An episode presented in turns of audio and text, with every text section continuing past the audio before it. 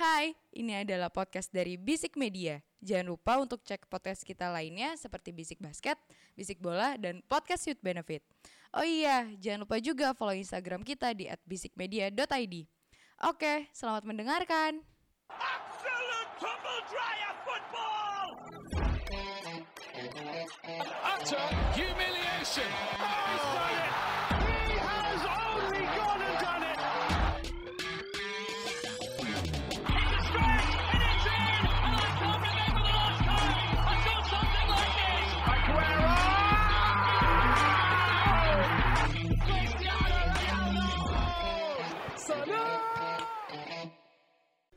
Bisik Bola. Selamat datang di Bisik Bola, sebuah podcast sepak bola yang bahas mata lu biru sampai kecelakaan tunggal. Jadi bahas secara jangan jatuh di Wuling Pondok Indah, tapi jangan sampai microslip. Oh, lu ngantuk mo? Betul. Ya. Aduh. Hari ini yang absen Agus, katanya dia lagi jenuh. Ya udah biarin aja. Memang abang kita yang satu itu agak-agak labil jiwanya ya. Betul, betul, betul. Nah, ini udah ada yang sehat nih. Kemarin nih udah kita bercandain. Halo, Bapak Gusti. Ya ini alhamdulillah udah sehat guys. Nah, sudah sehat sekali. Oke, kembali lagi sama gue Aji apa? Aji Bule. Oh, Assalamualaikum calon gubernur. Waduh. Annyeonghaseyo yeonghabun, Sonen, Panji Nolida Panji, tetap ngelatih tim nasional. Woi, respect. Bukan U19 ya. Bukan, Assalamualaikum. Bro, janganlah. Ayanglah. Masa yes, balik lagi sama pulang disuruh ngelatih U19. Betul. Balik lagi sama Elkan Gusti alias Imo Bengep. Iya. Nah, agak berantakan ya kita opening hari ini. Bodo amat lah anjing. Podcast gue. Podcast kita anjing. Podcast aing suka aing. Podcast aing kumaha aing. Betul. Maaf enggak jadi orang Bandung. Lanjut. Yo. Maneh gimana? Lanjut. Kita mau bahas ini. MU banyak sekali komedinya minggu ini. Respect. Memang MU ini topik pembahasan terbaik. Tidak membeli pemain mahal tapi menghasilkan banyak komedi pokoknya itu minggu dia. Ini. Itu dia. Gak mau kalah sama City lah. Gak mau kalah sama Liverpool. Ibaratnya kan City ngejual opera sabun. Ya. Membeli halan. Ya. MU sitcom. Nah. Liverpool kucing dalam karung. Kalau itu lebih ke komedi situasi jadi sama deh. Komedi surprise. Oke. Sabar. Kita bahas komedi MU pertama dulu. MU dikabarkan sedang melirik Christian Eriksen. Kalau di Kapten Tsubasa beliau adalah Misugi Jun. Yes. Yang punya penyakit jantung dan bisa kambuhan. Iya. Gelandang pula. Yes.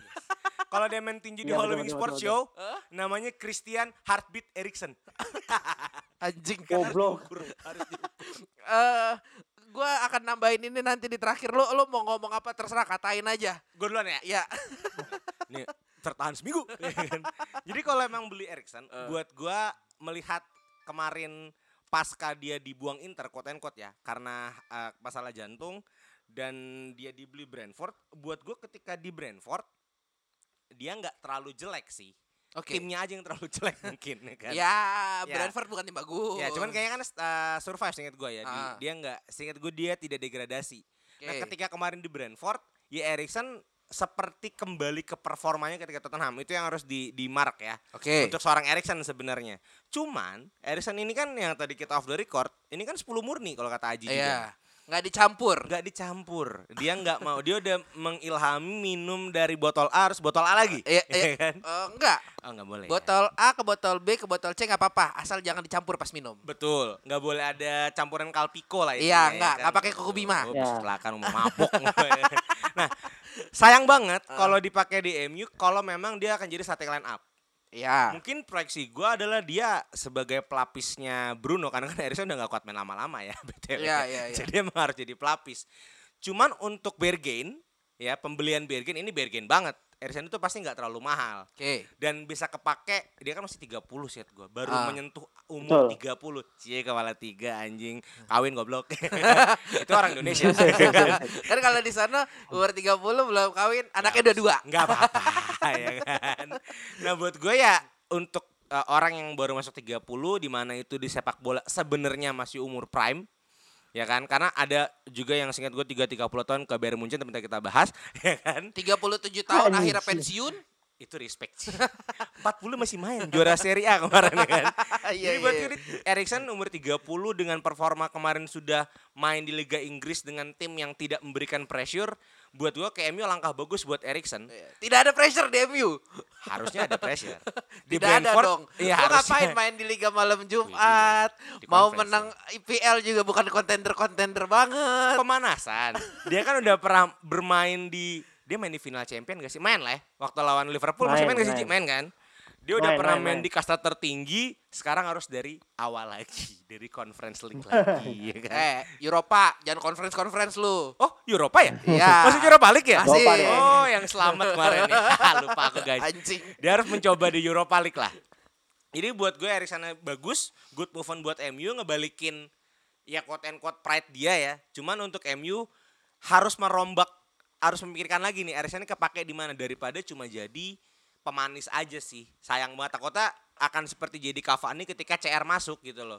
Ini masih punya potensi, masih kepake hanya karena seorang CR dia enggak kepake. Yang ditakuti ketika dia masuk ke MU masih ada Bruno. Ya mendingan gue Eriksen sih mendingan balik ke Tottenham atau ke Arsenal aja kali. Ini kayak gak mungkin sih.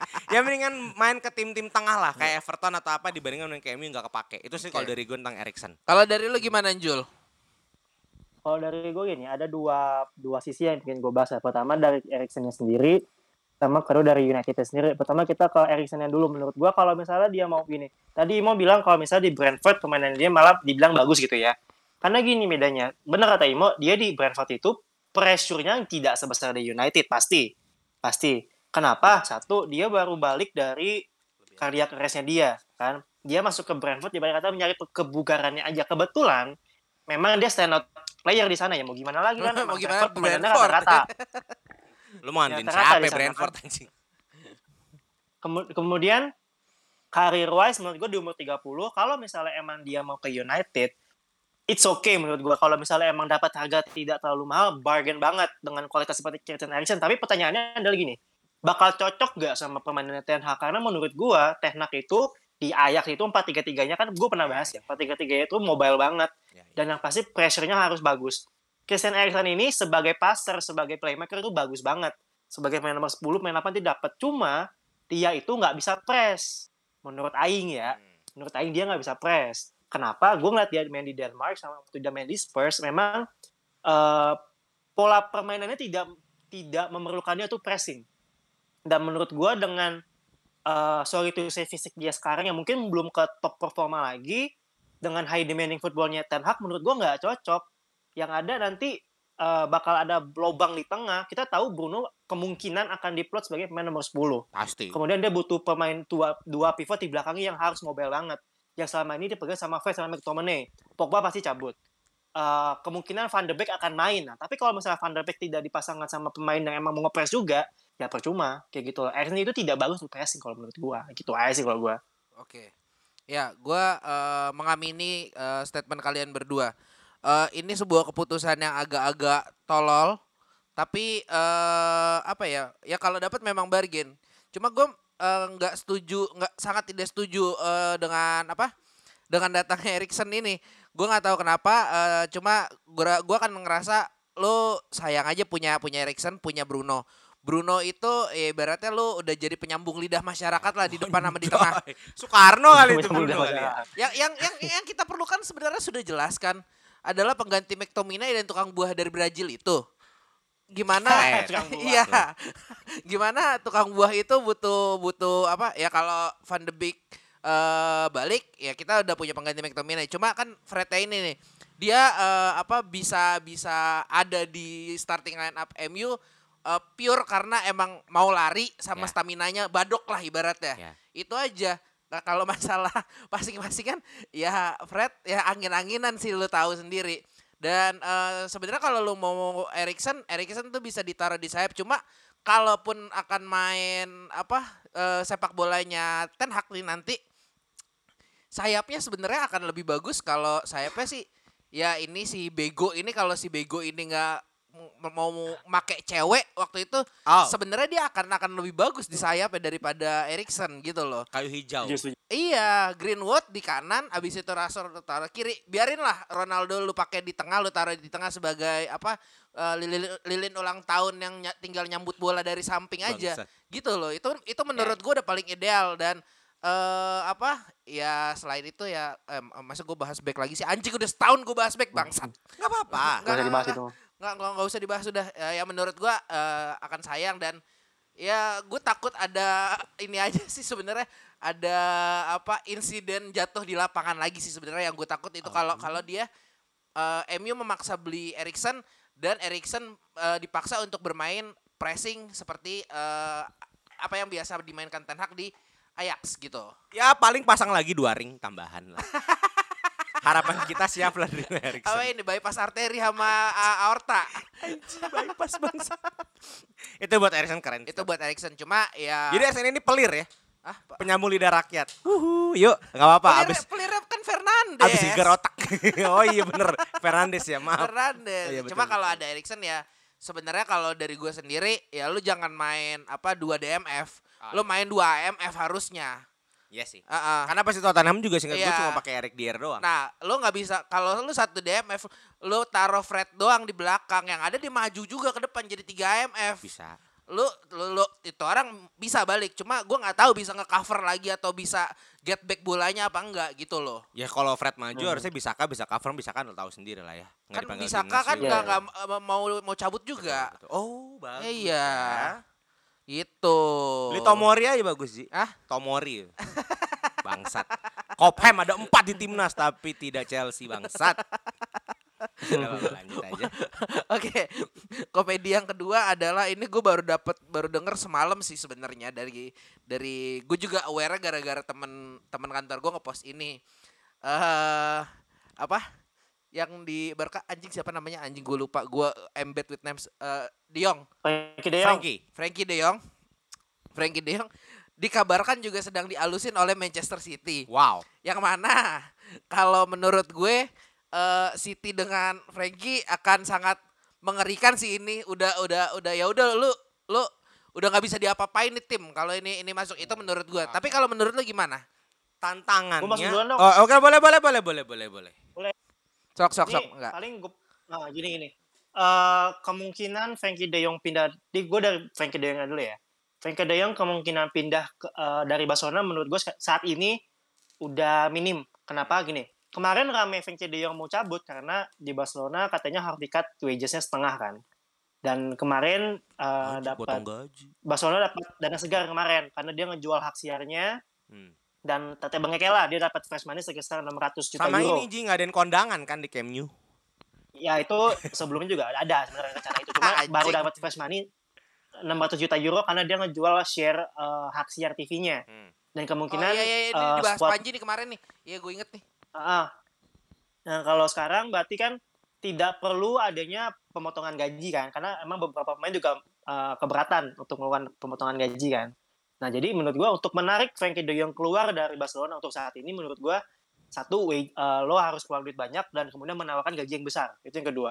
Yang ketiga adalah City kemungkinan kalau menurut gue nggak akan melirik Frenkie de Jong karena terakhir gue baca juga sebenarnya City tuh kalau buat midfielder dia udah hampir dekat sama Calvin Phillips. Phillipsnya Leeds. Yes. Oh, oke. Gitu. Okay. Calvin Phillipsnya Leeds itu kemarin pakai gue aja emang udah mau belum mau deal sih, cuma emang close aja tapi belum deal banget gitu loh. Gitu. Kalau Frenkie de Jong mah kayaknya sih bakal stay sih kalau menurut gue sih kayaknya. Stay. Kayaknya tapi kita berandai-andai aja Jul. Kalau misalnya dia pindah ada di tangan Pep, apakah ini akan jadi punya impact yang gede buat City? Oh sangat, karena akan mengganti si Fernandinho menurut gue. Oke. Tapi style of play-nya akan berbeda. Kita tahu Fernandinho itu emang 6 yang emang penjagal gitu kan, yang benar-benar matahin serangan orang, dan pintunya Fernandinho adalah dia ngasar tapi kagak foul, kagak kartu kuning. Foul sih, cuma nggak dapat kartu kuning. Oke. Nah, Frenkie de Jong itu kan lebih ke carrier, lebih ke box to box, lebih ke gelandang pengangkut air kayak Haryono gitu ibarat kata yang emang bisa bawa bola, bisa dribbling gitu kan. Okay. Jadi style of play-nya akan berbeda kalau emang ke City. Dan pertanyaannya kalau misalnya emang berandai-andai ada Frenkie De Jong di sana, siapa yang akan jadi penjegal itu siapa? Oke. Tapi attacking-nya bakal lebih fluid ya, sangat fluid ya City. Oh jelas. Okay, itu pasti. Kalau dari lu gimana, Mo? Frenkie De Jong ke City, pertanyaannya buat apa?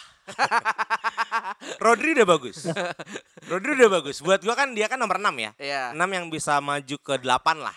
Quote and quote ya mungkin kayak Gerrard. Ya mungkin kayak Gerrard lah. Gerrard akhir-akhir kan udah mulai ke 6 juga atau Lampard akhir-akhir lah. Iya. Yeah. Pertanyaannya buat apa? Kan. Midfielder City buat gue kuat. Memang mungkin cari penggantinya Rodri, tapi untuk menggantikan Rodri dengan Frenkie De Jong sangat buang-buang uang buat gue. Rodri tuh kemarin mainnya bagus banget. Kedua, kemarin Ilkay Gundogan pun masih bagus. Kevin De Bruyne jangan ditanya. 2 gol. Makanya, Kevin De Bruyne jangan ditanya. Pertanyaan lagi sekali buat apa Frenkie De Jong ke City? Ya, kan main tipis. Iya, bobong duit pasti. Atau mungkin buat ngeprank MU aja, ya kan? Anjing. Buat nge-troll MU aja, buat nge-troll gitu loh. Mungkin ya, buat nge-troll MU aja. Karena ya, mahal ya? Mahal lah. MU nawar. Setahu gue kemarin ditawar 60 kan, 60 gak lepas. Tolak. 60 naik 70 apa 75 gitu, gak lepas. Dan terakhir overnya dari Barca tuh 85 seingat gue. Itu 85 kayaknya pas masih zaman Barca belum jual hak siar, quote and quote ya? Iya, 2 minggu lalu atau seminggu yang lalu gitu. Iya. Ya itu pertanyaannya buat apa gitu loh. Kecuali City memang lagi krisis gelandang, De Bruyne tiba-tiba matanya picek lah mungkin, atau Gundogan tiba-tiba hernia, mungkin butuh Frenkie De Jong gitu loh. Sebaiknya City sih buat gue ya selain memang sudah ada Ruben Dias ya, mending nyari tambahan back sih buat gue ya. Karena Laporte udah begitu, Fernandinho makin gak jelas juga ya kan. Ya kropos City kan kemarin di back dan serangan balik Madrid aja sebenarnya kan kalau City masuk kemarin. Jadi satu lagi pertanyaannya ya Frenkie De Jong ke City sebuah movement yang sejujurnya cuma buat untuk nunjukin City kaya aja sebenarnya. Anjing buat flexing bangsat. Flexing bangsa. Aja gitu loh. Kayak City main binomo deh ya kan. Tapi ya itu saya lagi ya pembelian yang sangat tidak dibutuhkan gitu. Okay. Mending Frenkie De Jong mungkin ke Liverpool yang mungkin butuh asupan nomor 6. Ya karena Fabinho cedera tidak bisa apa-apa ya kan. Itu Henderson kapten doang. Mungkin butuh Frenkie De Jong ke Liverpool gitu. Iya. Sebenarnya lebih tepat ke Liverpool. Ke MU. Kalau paling butuh ya MU gitu. MU, okay. Paling butuh ya. Yeah. Cuman dibandingkan ke City main ke Liverpool atau MU lebih kepake. Yeah. Gitu. Karena kalau Arsenal enggak punya duit jadi enggak beli. Dia enggak punya duit aja mau beli Gapsus anjing. 50 anjing ya kan. Iya lumayan lah. Sangat tidak tepat dan sangat tidak jenius kalau De Jong masuknya pindah ke City. Oke. Okay. Kecuali dia cuma mau jadi Pogba nyari duit. Itu aja sih. Oke. Nih Njul, nih sorry ya. Karena kemarin Imo kan nggak ngetek nih ya. Nih gue mau buka satu sesi khusus nih buat Imo. Karena dia dari kemarin gatel banget ya main di si Darwin Núñez ini nih. Bahkan dia sampai beberapa kali merongrong di grup internal kita ya soal Núñez ini. Mo, the floor is yours. Karena awal Núñez itu isu terbesarnya ke Chelsea anjing. Iya. Sebentar. Oh, motivasinya sakit hati berarti. Iya, karena kan gue sangat butuh strike. Striker kan, gue udah beli 2 striker di 2 tahun terakhir gak kepake. Dan dalam kacamata gue nomor 9 dan yang gendut itu 9 dan 11 ya kan. Ini dua-dua nomor-nomor striker ya kan. Ya sama Werner 11 kan. Sorry. Sekarang dapat penyerang yang lagi naik banget. Iya naik daun. Dari liga berkembang ya kan. Liga berkembang gitu kan. Liga dunia ketiga kalau terus dulu. Sangat bagus gitu loh. Potensinya Núñez ini masuk lagi penyerang tinggi yang enggak gendut. Ya kan. Penyerang, kan yang satu tinggi gendut, ya. Yang kurus enggak tinggi-tinggi banget. Ya. Jago di Jerman, enggak di Chelsea. Nah, tapi akhirnya memilih ke Liverpool dan udah resmi juga kan. Bahkan teman saya udah di Twitter bersik banget tuh. Announce. Udah di announce juga. Nah, kenapa gue mengkritisi Núñez itu masuk ke Liverpool? Gue sangat inget statementnya Jurgen Klopp gitu loh. Di saat klub lain buang-buang uang untuk membeli pemain. Ya Klopp jujur aja nih. Inilah cara gue main di FM gitu loh. Gue gak butuh duit banyak, butuh sih. Cuman gue gak mau beli pemain. Butuh sih, kalau gak pakai editor. Iya betul. Gue gak perlu biggest transfer fee gitu loh. Memang yang dilaporkan 67 juta pound sterling. Oke, tapi kan plus-plus-plus-plus itu sampai cepek gitu ya. Cepek 90 lah. Oh. Nah, ini mengkhianati perkataan Klopp di 2016 gitu loh. Sabar ya Jul, bentar-bentar belum selesai nih Jul. Ini kan mengkhianati sop-sop. Iya, bahwa Klopp itu bilang, "Gua enggak perlu uang buat ngebangun tim ini. Gue percaya proses." Apakah pembelian Núñez ini adalah ketidaksabaran akan proses itu? Itu satu. Kedua, track record Liverpool dengan penyerang tinggi seingat gue itu enggak bagus. Terakhir itu penyerang tinggi, correct me if I'm wrong ya Ji, itu ada Andy Carroll, ya. Sama Lambert, sedikit gue ya, dua itu ya. Tambahin BNTK kan, aduh terasis, nggak jadi. Maksud gue spesifik nih, penyerang tinggi yang itu, yang cerah.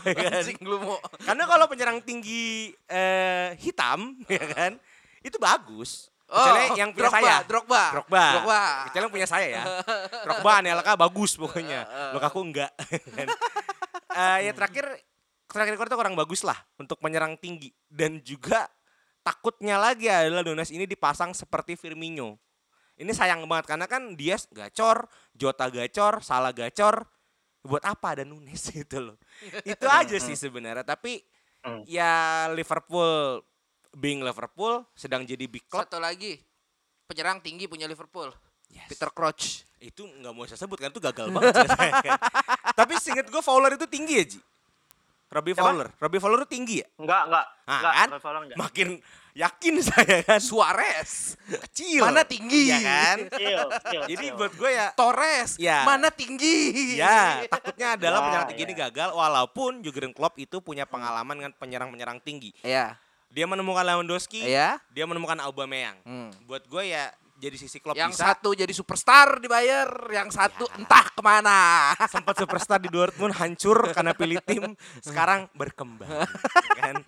Ya gue sih percaya dengan Klopp yang bisa memainkan Núñez, tapi gue lebih takut Haaland sih daripada Núñez, itu aja sih. Jul, bagaimana pembelaan dari Anda? Rasionalisasi dengan harga 67 juta plus add-ons yang sangat banyak gitu. Plus. Oke, gini ya. Oke, pertama gini, gue sampaikan dulu apa yang gue setuju dari Imo ya. Oke. Karena historinya adalah historinya di ya mungkin di zaman-zaman modern kali ya, zaman-zaman kita ngikutin bola kali ya. Sejarahnya Liverpool kalau emang pakai nomor 9 murni itu yang berhasil cuma 3 menurut gue. Siapa tuh? Itu di Daniel Sturridge, di Luis Suarez, sama di Fernando Torres. Udah 3 doang. Iya, Sturridge pernah di Liverpool ya. Iya. Itu 18 bulan doang lagusnya. Iya. Belum jadi badai cedera gitu ya. Zaman itu kan zaman kapten goblok kan. Kapten lu tolol yang itu kan. Iya. 2013. Yang gue takut temen gue digebukin aja waktu itu. Betul. Oke, next. Nah, sisanya jelek semua. Gue akuin itu memang, dan historisnya kita emang jarang pakai striker yang gede. Yang gede pasti jelek mainnya. Gitu. Itu memang ya kalau dibilang risky, memang risky move gitu loh. Transfer Darwin Núñez juga sebenarnya gue gini, cocok gak ya? Cuma gini, kalau dari style of play-nya, mungkin minggu kemarin pernah gue bahas sebenarnya. Dia itu tipikalnya seperti Edinson Cavani sebenarnya. Dia bisa ke kiri, dia bisa ke kanan, tapi hanya minggir-minggir aja gitu. Emang secara style of play emang benar-benar senang murni kayak gitu. Kalau menurut gue emang apakah cocok dengan permainan klub? Menurut gue, kalau misalnya main dengan 4-3-3 seperti sistem yang sekarang, menurut gue nggak cocok. Karena menurut gue dia nggak akan drop ke belakang kayak Firmino. Tapi kemungkinannya adalah perubahan taktik. Yang gue lihat adalah kemungkinannya akan berubah menjadi 4-3-1-2. 4-2-3-1 kemungkinannya nggak tahu nanti gimana Klopp ngerambunya ya. Tapi gue sih pivotnya dimundurin dikit ya berarti ya. Si Núñez ntar ditinggal sendirian di depan ya berarti? Iya, mau gak mau. Karena dia gak bisa drop deep, Ji. Iya. Gue gak ngeliat dia buat ngedrop. Gak bisa kakak kayak Firmino. 4-2-3-1. Iya. 4-2-3-1, betul. Nah, kemudian untuk harga. Ini yang gue agak gatel ya sama orang-orang rival tuh ngomong kayak, kalau keluarin duit apa sih. Gini loh. Kan gue pernah bilang Kimo ya, mau hati-hati sama owner Amerika. Lu ngejual dulu, lu baru beli. Iya gak? Iya, betul. Karena gini, men. Kalau lo lihat pembelian lama Liverpool siapa sih? Alisson Becker, Virgil van Dijk, pakai duit siapa? Pakai penjualan Coutinho kan? Coutinho ya. Tambahin dikit lah. Coutinho ke Barca ya waktu itu ya. 135 juta. Ya, Barcelona betul. Itu pembelian mahalnya. Kemudian pembelian mahalnya lagi siapa sih yang over 50? Oke lah, Darwin Núñez. Cuma lihat dulu kita ngejual siapa. Kita ngejual Sadio Mane, men. Ini bukan proses. Emang harus diganti ini orang. Oh, udah fix lagi, ya dan udah fix ya hari ini pas per kita ngetek nih udah Nabi besar udah here we go lah pokoknya. Iya, kemungkinan kan lagi 27,5 sampai 30 juta pound sterling ya. Tadi gua dari Nabi 32,5 pound sterling ya. Ini gue garis bawahi pound sterling ya. 32,5 itu kalau dikurangin sama fee-nya Núñez 64, kita cuma keluar 30 juta doang. 32 juta doang. Untuk striker umur 22. Susah orang kredit. Ya gini, karena gini kalau ngeliat faktanya pengeluaran Liverpool nggak akan segede itu karena emang ceng-cengannya kan net spend merchant ya Liverpool ya. Iya betul. Yang penting untung aja gitu kan. Karena tapi emang kenyataannya seperti itu, kita ngejual Mane dengan harga 30 juta lah let's say lah 30 juta ya paling keluar buat Núñez 34 ya kan. Dengan umur 22 tahun masih bisa dipoles menurut gue bargain banget, memang risky kalau kita lihat style of play-nya cuma jangan ngomong klubnya gojor-joran kagak, karena menurut gua kalau Mane nggak cabut Núñez gak akan dibeli gitu Bray. Iya, antara lo keluar duit buat transfer atau naikin Mane dari UMR itu anjing. Itu nggak akan dikasih kalau buat naik gaji, nggak akan dikasih tuh dari fansnya aja udah ngomong nggak bakal dirusak wage structure ya. Saya menyarankan buat FA ya itu bikin ini deh apa sebutan serikat pekerja kayaknya. Ya. Butuh serikat pekerja ini, kita butuh bipartit nih buat Mane, buat Pogba, buat pemain Liverpool, pemain Tottenham, pemain Arsenal. Butuh tuh kayaknya FA ya. FA ya. Soalnya kalau pemain MU, pemain City kayaknya aman deh gajinya. Startup 5 tahun lalu. Iya. Sebelum bubble ya. Butuh nih, Evan nih butuh banget nih anjir. Tapi ngomong-ngomong nih ya kan Imo sebenarnya juga sempat melontarkan bahwa Núñez ini overrated lah ibaratnya. Little bit overrated. Sama lu juga sering ngomong siapa sih yang kemarin lu sebut overrated lagi? Satu lagi sebenarnya ada yang Madrid baru beli. Siapa? Chomeni. Itu ternyata gue baru cek 50 juta ke atas lu pembeliannya. Iya emang gitu. Cuma di itu menurut gue kemarin udah kita bahas di lini yang tepat dengan orang yang tepat untuk dinurtur sebagai senjata utama nanti. Ya akan menggantikan tiga tua itu. Iya begitu. Tapi kalau ngomong-ngomong overrated nih, ini kan ya kita udah nonton bola udah agak lama lah ya. Lo menurut lo? Oh sejauh ini? Siapa? Sejauh ini yang apa? Overrated. Cuma... Sejauh ini aja terserah lo. Oh bukan season ini doang? Hah? Bukan yang season ini doang. Menurut pengamatan lo siapa? Ada nggak yang overrated lagi yang benar? Anjing nih nggak segini harganya bangsat. The one and only. Paul Pogba ke MU. Kalau Neymar, orang pasti akan mengira kita akan bilang Neymar. Iya. Neymar dan Coutinho lah. Iya. Neymar pas itu prime. 200 juta it's okay. Dan data kan pembeliannya misinya emang untuk Piala Dunia Qatar tahun ini kan. Kelihatan lah tahun ini Qatar udah mau jalan, Neymar mau dijual. Karena udah cukup. Coutinho itu juga lagi prime. Pogba anjing. Pogba memang prime di Juventus gitu loh. Okay. Dan harus kayaknya 90 juta. Okay. Ya memang dalam tanda kutip untuk ya the boys coming home aja sebenarnya. Gue masih stand Paul Pogba karena Pogba juga ngerusak harga pada akhirnya kan anjing. Iya betul, 90 juta ya. Tapi setelah itu semua jadi cepean. Iya. Kan nyusahin saya kan. Saya harus beli penyerang jelek itu 80 juta kan. Saya harus beli juga kiper bangsa itu 50 juta gitu. Itu sih. Ya, tapi buat gue masih Paul Pogba. Kalau Kepa itu panic buying. Ya, memang overrated. Tapi gue masih stand yang merusak dan sangat overrated adalah Paul Pogba ke MU. Waktu itu bangsat banget deh buat gue. Bangsat banget Paul Pogba. Oke. Kalau dari lu gimana, Jul? Kayaknya jawaban gue sama Imo bakal merefleksikan bagaimana carut-marutnya manajemen United deh. Waduh. Di zamannya si itu ya, Woodward ya. Kalau Imo ngomong Paul Pogba, gue ngomong Jadon Sancho. Anjing bener sih. Jadon Sancho tuh dibeli harganya 85 juta euro ya. 85 juta euro ya. Betul. 73 juta. Kalau di pound sterling 73 juta. Untuk Jadon Sancho memang dia kan Inggris kebiasaan ya. Emang homegrown player.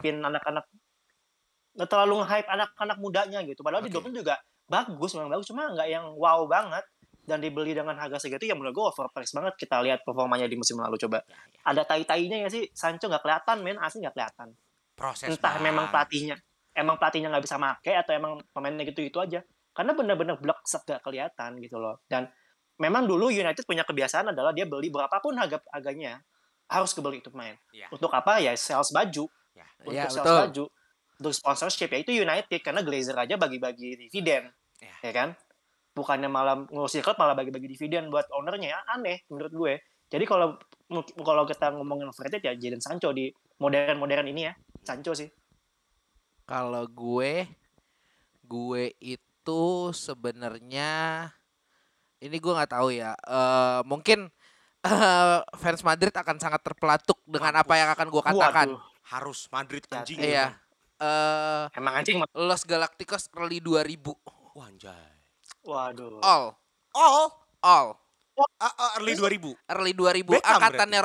Ronaldo botak. Iya, Ronaldo kuncung. Beckham, ya. Zidane, Roberto Carlos, Haji Guti.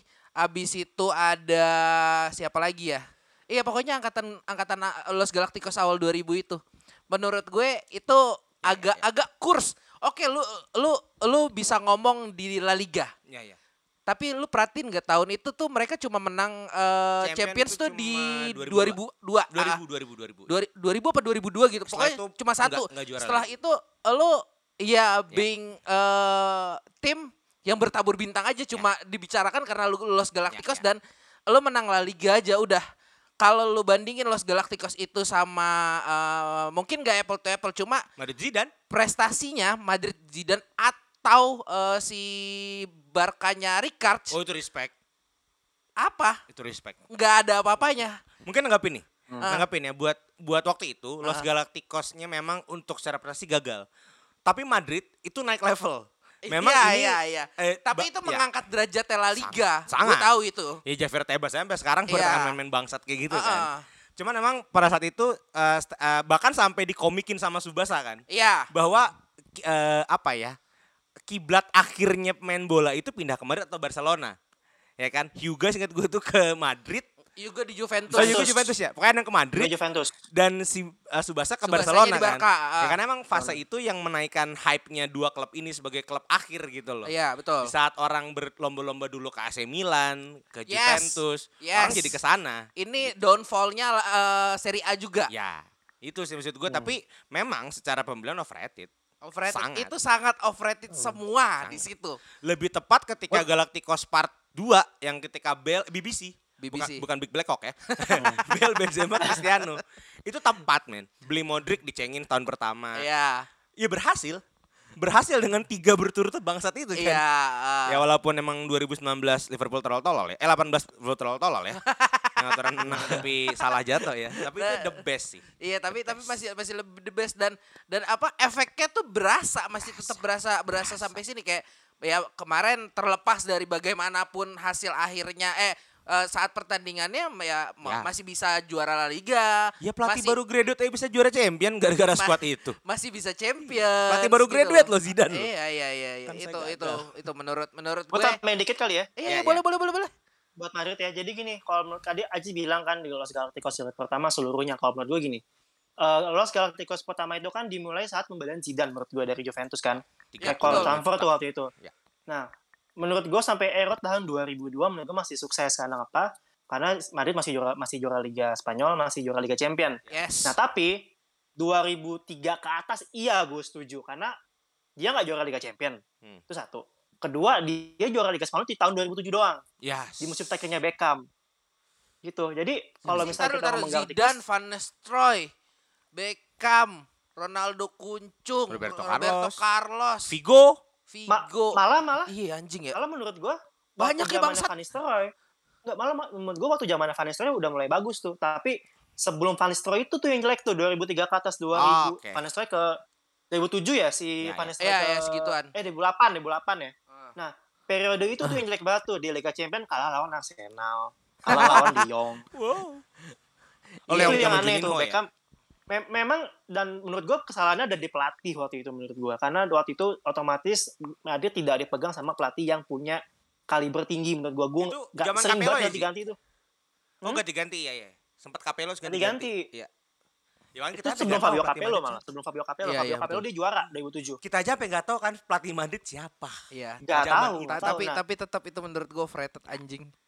Itu sih. Boleh lah. Kakak tuh 2008 ya. 2008. Kakak itu bareng CR pindahnya. Ya, tapi kan masih so-so aja lah itu. Itu zaman kancuran tuh. Itu baru-baru rebuild-nya kan 2010 2011 kan seingat gue. Era pembelian kakak itu iya, pembelian kakak itu identik Madrid selalu beli dua pemain, satu pemain bagus, satu pemain gagal. Itu identik seingat gue beberapa tahun ke depan setelah pembelian kakak CR. Kakak juga gagal. Iya, kakak. Ya, buktinya balik lagi ke Milan kan dia abis itu kan. Yang di Milan abis itu juara kan 2011 waktu itu dia. Terus pindah ke Orlando. Iya, benar. Ya, mohon maaf nih buat pemain Madrid, cuma ya hard truth-nya kalau dari gue itu sih. Yes. Buat yang overrated player. Nah, gue masih kabar dulu. Apa? Pochettino kan dipecat. Udah dibahas belum minggu kemarin? Belum. Emang dipecat? Udah dipecat. Tahu siapa penggantinya? Siapa? Kan Jose Mourinho. Jose tapi Mourinho, kan dia betah di AS Roma. Dia statement, saya betah banget di Roma. Ya iyalah. Anaknya diangkut semua anjing. Yoi, Matik pindah. Dan kabar terdekat adalah Zidane akan melatih PSG musim ke depan. Any tough bro? Zidane di PSG dengan Mbappe. Harusnya dia bisa meredam egonya ya.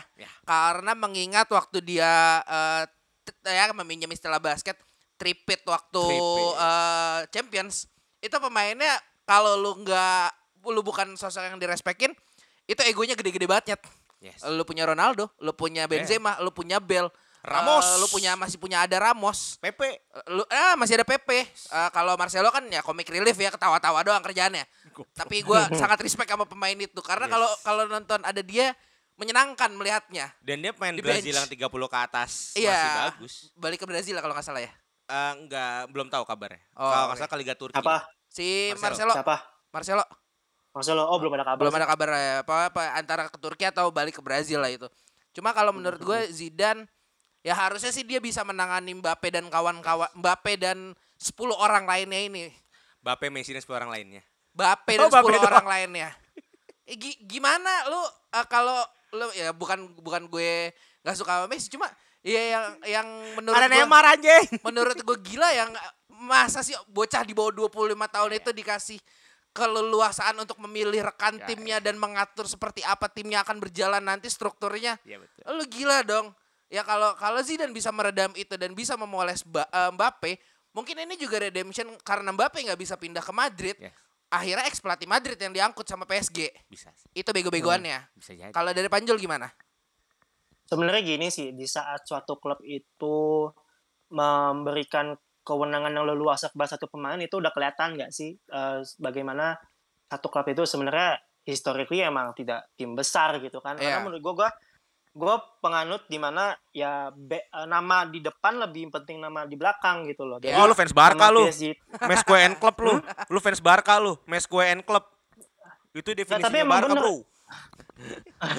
Karena gue berangkat dari tim yang emang culturally emang udah dari dulu. Udah settle. Kayak United, Arsenal, Liverpool gitu kan. Ya emang kayak seperti itu, tidak ada nama yang lebih besar dari klub. Dan menurut gue dengan ini politik banget sih sebenarnya, presidennya Prancis aja nelfon Mbappe kan, jangan cabut dari Prancis. Yeah. Itu udah aneh menurut gua. Dan kalau emang mau narik Zidane itu emang udah PSG banget lah, kelihatan banget nyari pelatih yang emang maunya yang dia kan emang ngejarnya kan Liga Champions dan gagal terus gitu kan. Ya, dia mau nyari cara instan dan menurut gua Zidane bukan mungkin untuk meredam ego pemain bisa karena di Madrid pun dia bekerja seperti itu kan. Cuma tactically gue nggak ngelihat Zidane itu sebagai peramu yang cerdik gitu karena emang dari awal dia jadi manajer utama di klub kan cuma di Madrid doang ya dan emang solely rely sama ya kualitas pemain itu doang bukan yang kayak pemain secara kolektif itu yang gue lihat dari Zidane emang nggak ada kaliber untuk itu tapi beda sama Pep Guardiola ya tapi ngelihat PSG kayaknya memang tim yang rely sama individual gak sih? Karena dari depan aja udah pemain yang menurut gue egois semua. Zidane bisa gak sih memang buat matahin atau bisa yang rambut tim yang kayak gitu loh? Menurut gue bisa karena dia di Madrid pernah melakukan hal itu. Dengan kondisi kiper yang mesti dibantai Jerman ya? Cuma mungkin bedanya di PSG pressenya akan lebih besar kayaknya menurut gue. Liga Champions, karena emang udah dari jam Liga Champion dan udah bener-bener pengen batu si orang siapa namanya gue lupa ownernya. Emang pengen banget Liga Champion gak dapet kan. Itu pressure-nya di situ paling. Tapi kalau kita ngomongin bisa nggak sih? Bisa banget orang komposisi pemainnya keren-keren. Iya. Kalau nggak bisa berarti juga tolol pelatihnya. Agak riskan ya menyebut Zidane tolol sebelum ada buktinya ya, karena ya, tripite itu sungguh mentereng sekali buat gue. Iya. Ya kalau nggak ada Zidane gue bilang bisa banget. Ada Lampard kalau enggak. Iya. Gerard juga bisa pindah ke situ anjing. Waduh. Oke. Kayaknya dari Eropa kita cukupkan dulu ya. Kita mau bahas ini dulu. Ya mumpung lagi bisa dibahas dan lagi enak dibahas ya. Alhamdulillah. Timnas katanya lolos ya Piala Asia 2023. Yes. Setelah terakhir mengalahkan Nepal 7-1. Yes. Betul kan? 7-0. 7-0. Oh, 7-0. Maaf salah dikit. Dari jam 11. Nepal kedinginan deh, kepanasan. Biasanya main di Himalaya ya kan. Karena gerah. Emang di atas kertas kan harusnya ya kali gitu lawan Nepal gitu enggak menang gitu. Cuma aduh, ini pembahasannya jelek sih. Sosok yang harus kita. Sintayong gimana? Lu orang yang bisa memulangkan Jerman di Piala 2018 ya? Iya, di 2018 terakhir. Dan bisa membawa Indonesia ke Piala Asia lolos setelah berapa? 17 tahun ya kalau nggak salah. Sebenarnya tanggal 2007, tapi itu karena tuan rumah. Sebenarnya terakhir itu seinget gue 2003 atau 90-an gitu. Ya udah pokoknya. Enggak, 2004. Oh, 2004 ya. Pokoknya sepanjang. Pokoknya sebelum 2007 kita juga udah masuk kok. Iya. Pokoknya kalau itu emang nggak pernah masuk lagi. Kalau lo punya anak di saat Indonesia terakhir kualifikasi Piala Asia, mungkin sekarang anak lu udah bisa ngewe. Udah ngerokok. Ada teks dari kalian dan beritanya juga kan gak jadi dimutasi ya. Di ke U23 waktu U19. Gue duluan aja ya. Oke. Kalau melihat prosesnya Sintayong, buat gue memang dengan cara dia awal merevolusi tim, dengan memasukkan pemain yang jujur gue gak tahu siapa itu Pratama Arhan. Siapa itu banyak banget nama-nama baru yang baru terdengar gitu loh. Maksudnya pertama Arhan ya. Dengan kiper yang maaf saya juga gak tahu gitu kan. Tapi memang pinternya adalah ya yang kemarin gue sempat mention di Twitter, banyak banget pemain-pemain naturalisasi yang tepat mengisi. Kemarin itu kan ya kita memang butuh back tinggi. Kebetulan ada satu anak muda dari Ipswich tahun sana yang ternyata punya darah Indonesia, kita ambil ya kan, dan Elkan Bagot mengisi pos yang tepat untuk Indonesia gitu loh. Kita sangat butuh support naturalisasi seperti ini. Bukan Van Beek kering. Itu Van Dijk di Liverpool gak sih sebenarnya? Iya, kan? Orang tinggi sendirian di belakang. Tinggi, gitu kan. Kita pernah lah masuk di era naturalisasi yang asal-asalan. Yang penting dia bule, cocok. Setelah Eloko. Setelah keberhasilan Eloko dan Bakhdim 2010 berarti 10 ke atas itu kan ada Van Beek kering, yang nama-nama yang bahkan gue lupa gitu, nama-namanya aneh-aneh. Tapi ketika ada harapan, ketika kita ambil Spaso, ketika kita ambil beberapa pemain lah, salah satunya Elkan Bagot, Mark Locke, itu yang kemarin sangat berperan penting di lolosnya Indonesia. Perjalanan kita kualifikasi Asia kemarin gak terlalu mulus sebenarnya, hampir kita gak lolos. Ya. Dan bahkan butuh menang besar lawan Nepal.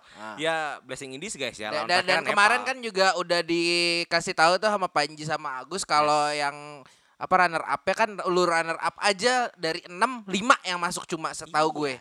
Sedeg-degan itu kan ya blessing in disguise kita ketemu Nepal gitu. Tapi memang ya putusan yang tepat kalau Sintayong ini tetap melatih timnas senior. Gue sebenarnya waktu ada kabar ngelatih U19 gue sempat senang juga sih. Cuman mengingat pemain-pemain kita U19 itu kan belum kenal duit, belum kenal dugem, belum kenal token listrik bunyi. Ya pasti secara mental bagus gitu loh di U19. Nah, Sintayong ini kan memang masuk ke timnas senior sebagai seorang pelatih yang kaliber gitu loh. Ya biasa megang Heng Mingson kan. Sekarang nih siapa ini orang gitu kan. Tapi dengan taktik dia yang agak long ball singkat gue ya. Agak long ball, cukup berani. Tapi main kakak-kakaknya juga bagus. Walaupun ya tidak berharap panjang di Piala Asia. Ya setidaknya kemarin lawan Kuwait menang. Walaupun ya kemenangan lawan Kuwait itu bukan Sintayong, tapi Iwan Bule, terima kasih. Ya kan. Buat gue anjing kan gak bisa dipotong bangsat. Itu harus disyukuri loh dengan adanya Bapak enggak ini bukan sarkas ya. Dengan dia mempertahankan Sinteyong buat gue lebih baik dibandingkan ketika era PSSI tidak mempertahankan Luis Milla. Untuk poin itu Iwan Bule bagus.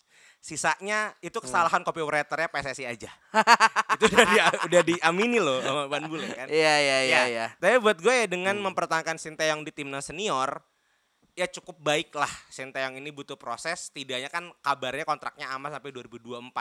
Itu yang gue percaya sampai 2024 timnas kita baik-baik saja. Setelah itu sepertinya akan ada Coach Sudirman dari Persija yang akan melatih timnas.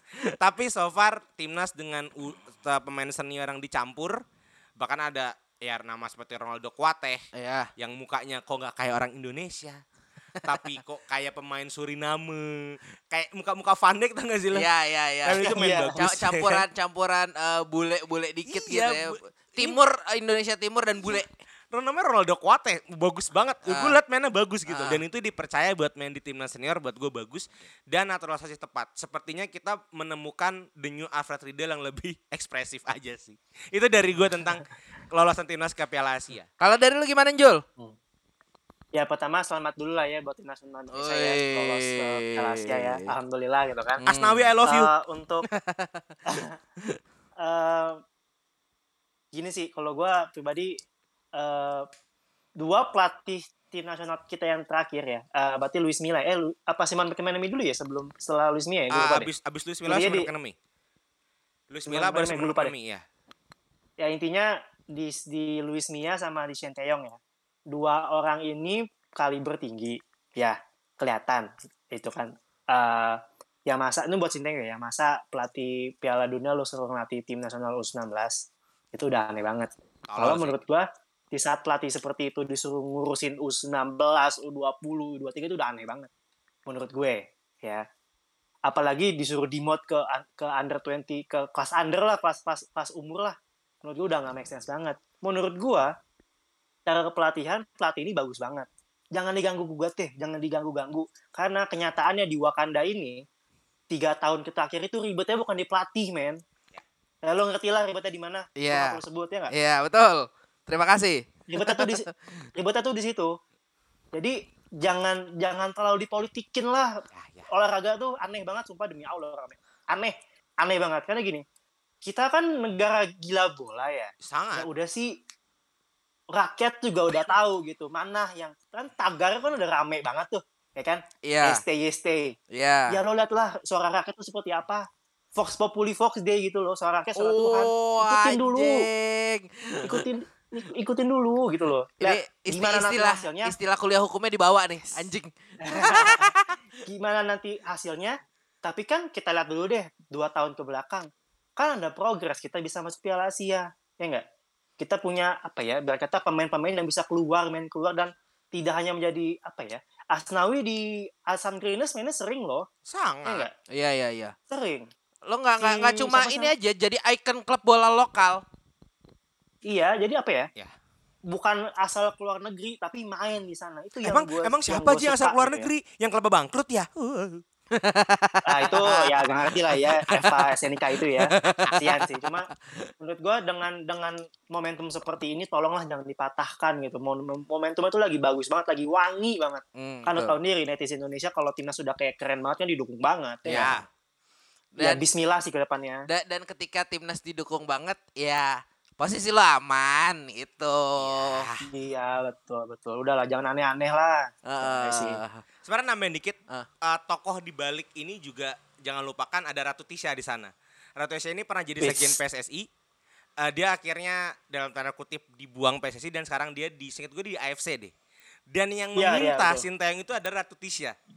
Jadi ya dari saya adalah Ratu Tisha untuk ketua PSSI. Anjay.